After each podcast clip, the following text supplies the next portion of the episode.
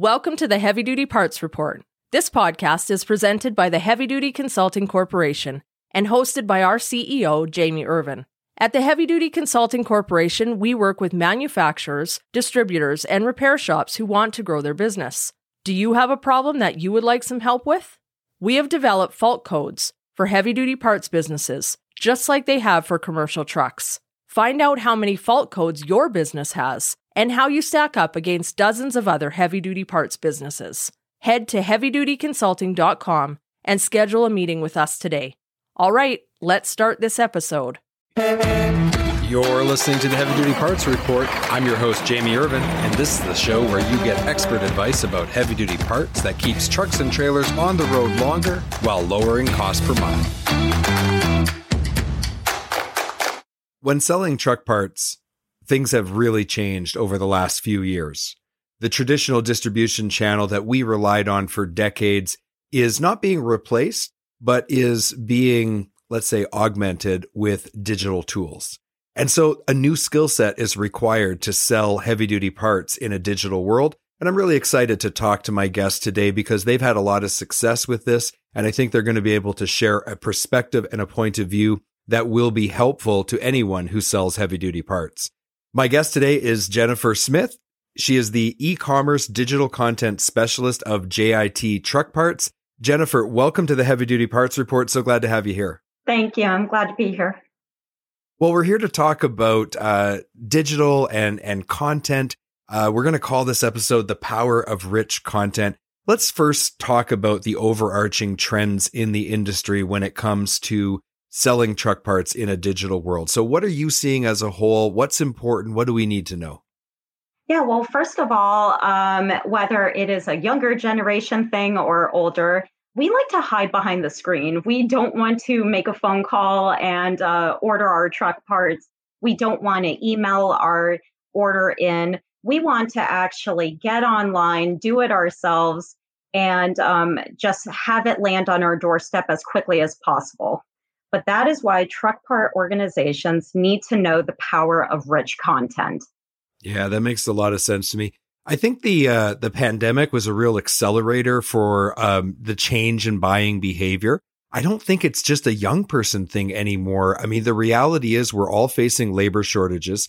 We have less people. People with 40 years of experience are are walking out the door in retirement. And it's really tough to replace someone. Like one of my mentors always said, you know, how do you get 20 years experience in the business? Come see me in 20 years. There's no shortcut to that.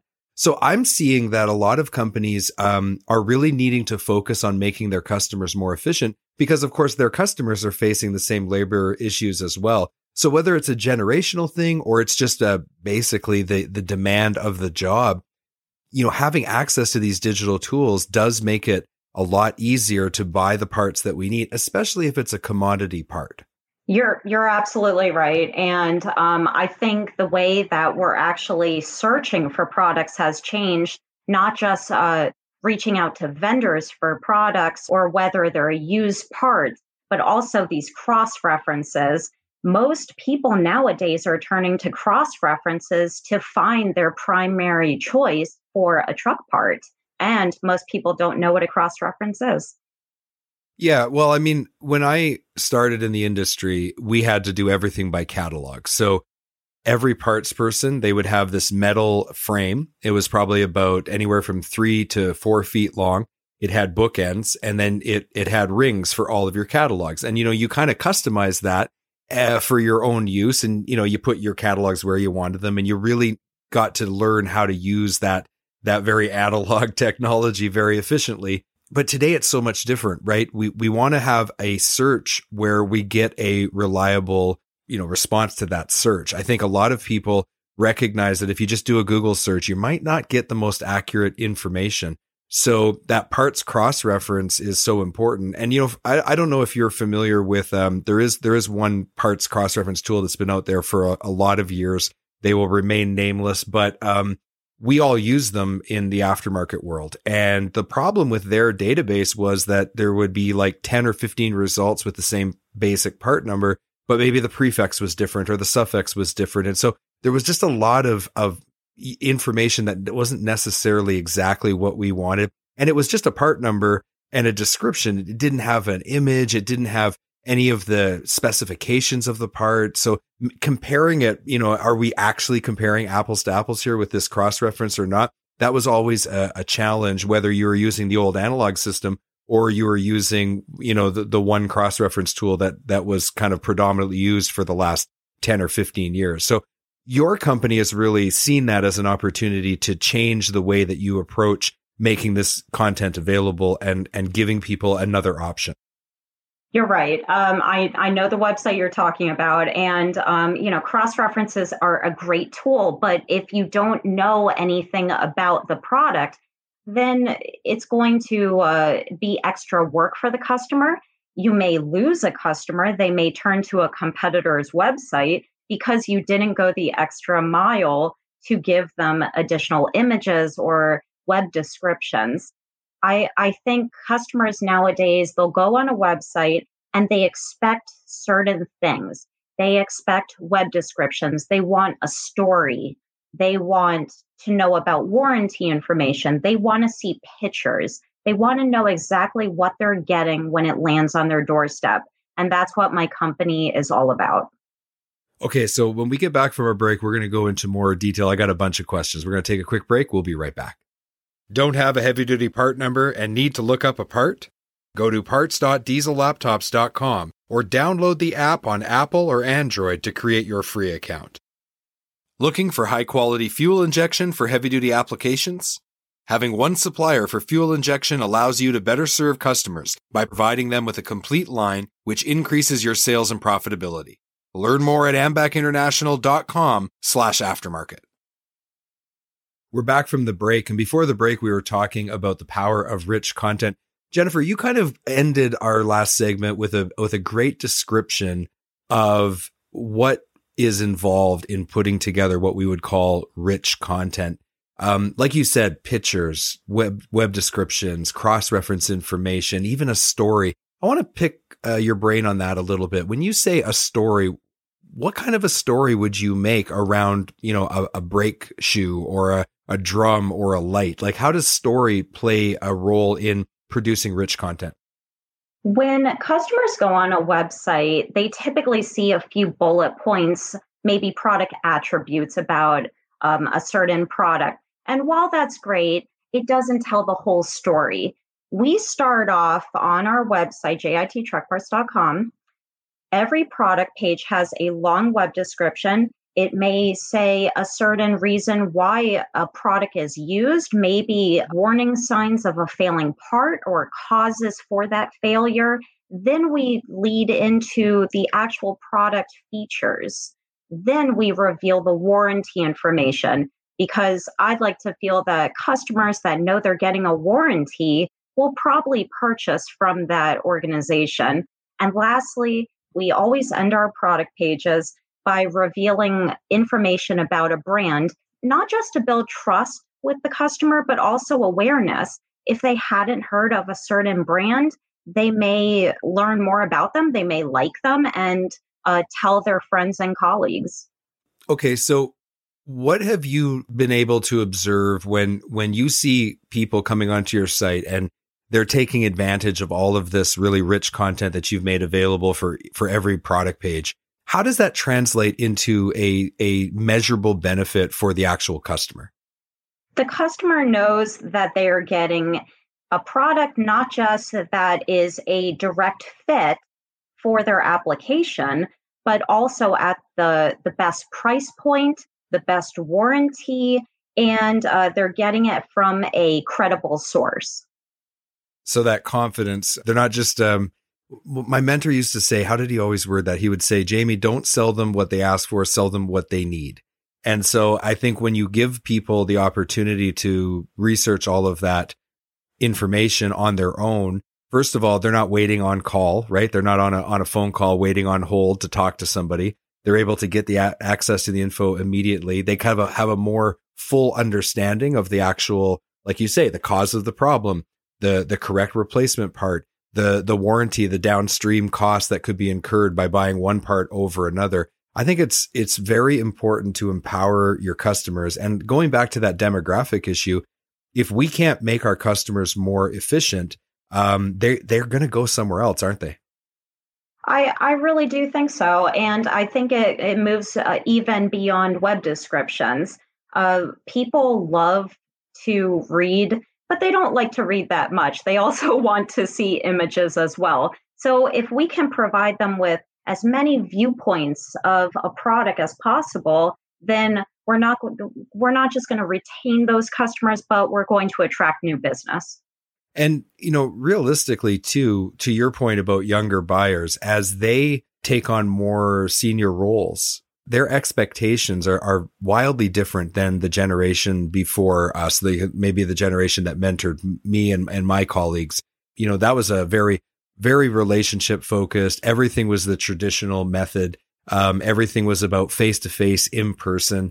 And that's just not what people are looking for today. So it's a it's a big job though to to get all of this content together. Why did your company feel that the investment was worth it to go in and collect all of this information and put it into a format that your customers would use?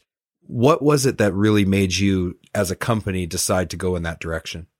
We noticed that our customers were getting frustrated. They wanted to know what the product looked like. They wanted to make sure that it would definitely fit their application and so we decided, hey, like we we need to do something more than just give them a few bullet points or a few cross references. We need to give them that story that will not just help them but help other people understand the certain need and and the uh, snowball effect of maintaining certain parts especially on a seasonal basis. Yeah, that makes a lot of sense. I'm kind of curious just from from your perspective. So JIT is connected to Autocar. It's a it's a truck manufacturer. So you're in that that kind of category of OEM uh, truck manufacturer, and then you have JIT truck parts. It's not just Autocar parts that you sell in your website, though. Is that correct? You you have a wider range. It's it's an all makes uh, site. JIT Truck Parts is um, an e-commerce site. It's located in Highland Park, Illinois and it is a national aftermarket truck parts uh, distributor for local, regional, and national fleets. And so, if you're just the owner and operator of a trucking company or even a repair shop and you need parts, uh, whether for maintenance work or you need parts now because you broke down on the side of the road, then our organization can help. So that that's who you are. So when when someone's considering like who should I buy from, like who does JIT look to as their their competitors then? Um, like what are you worried about, you know, when you look into the competitive landscape? We have we have competitors. I mean, we were a truck parts uh, distributor. There are many that are well known out there. However, what sets us apart is that we do offer the trifecta of rich content. The trifecta, in my eyes, are web descriptions, high resolution images, and cross references. And we are one of very few truck part companies that offer that. Yeah, the, the data is so important. You know, uh, as a consultant, I work with companies all the time on their, their digital sales channel, their marketing, their e-commerce. And inevitably, when we get around to the discussion of, of the e-commerce component of a digital sales channel, it's the data that is so critical. And that data needs to come from, from a number of different sources. I'm sure that you can attest to the fact that it's no small task to be able to bring all that data together. What was the biggest challenges for your company when you were assembling this site and, and pulling that data together? One of the hardest challenges is maybe the vendor themselves don't have the information on file. We may be missing a few images. We may need to put a blanket image until we get an image from the vendor but we have a wonderful staff. We, we're very dedicated. We have a great group of vendors who help us on an ongoing basis. And um, we're just a very proud company. Yeah, it, it, it was a shock to me as well when I talked started talking to manufacturers and you know you think to yourself okay well you're manufacturing this maybe you have a tier 1 uh, division where you're sending parts to the OE and then you also have an aftermarket tier 2 division and yet they didn't have the data themselves. And that, that was a little surprising. I think the average person, like owner operator driving a truck, they would just assume, well, the manufacturers know, but they don't always. And that definitely has been changing. And I think COVID actually has been a great accelerator of that. Have you noticed that that is getting a lot better um, over the last couple years? I do. And I, I don't know if it's because maybe we have extra time to take some product uh, images or uh, maybe we've just come up with a better system over the last couple of years, but it is getting better. And, um, and I think it's all working uh, for the benefit of the customers. Yeah, they are the winners at the end of the day. I think this move towards digitization of all of the data around the, you know, replacement parts and diagnostic information the winners are definitely the the fleets and the end users and the repair shops who do the work. So when you look to the future, where do you see this going? Because this is where we are in 2022. But what is the what is the future going to look like? What where do we need to go as an industry next? As an industry, I think we still need to focus on rich content. We need to work on those long descriptions. We need to work on those images and we need to educate the customers, most importantly, about cross references. Uh, for those that don't know, cross references are part interchanges. They're the same fit, form, and function as an OE part. They may not be the primary choice for a customer, but they are a identical second choice.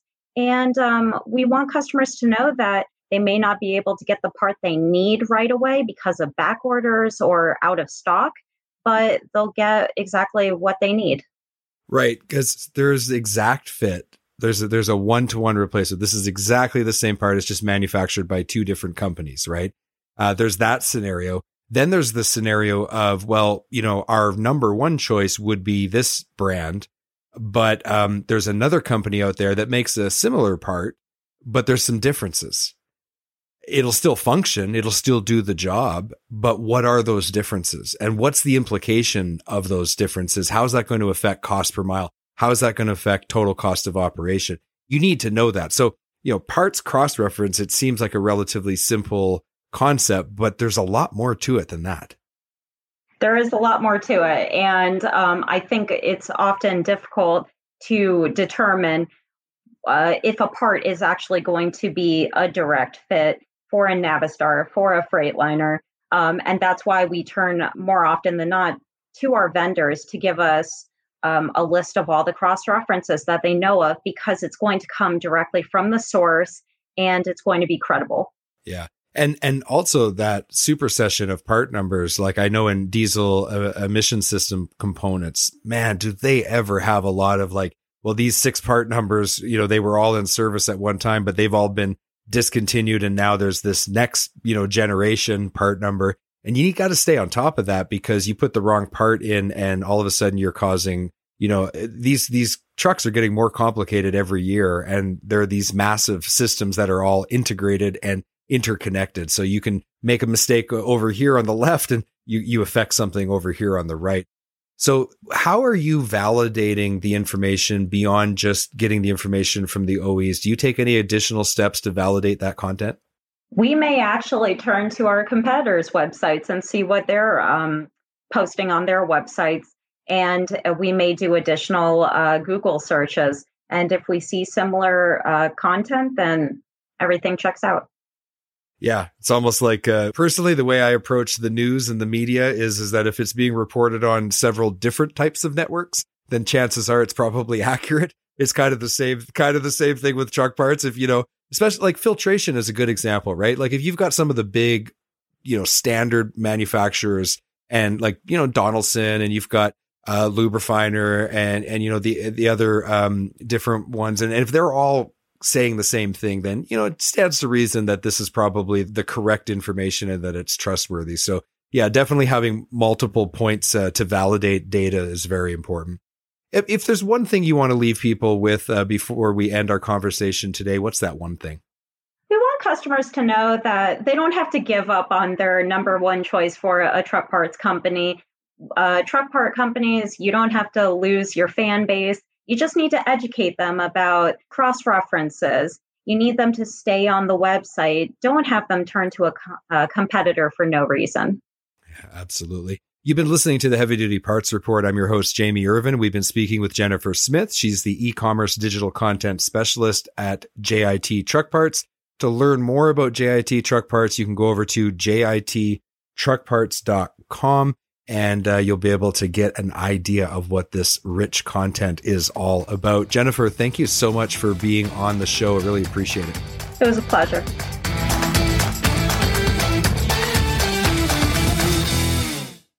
HDA Truck Pride is the heart of the independent parts and service channel. They have 750 parts stores and 450 service centers conveniently located across the U.S. and Canada. Visit heavydutypartsreport.com slash HDA Truck Pride today to find a location near you. Again, that's heavydutypartsreport.com slash HDA Truck Pride and let the heart of the independent service channel take care of your commercial equipment.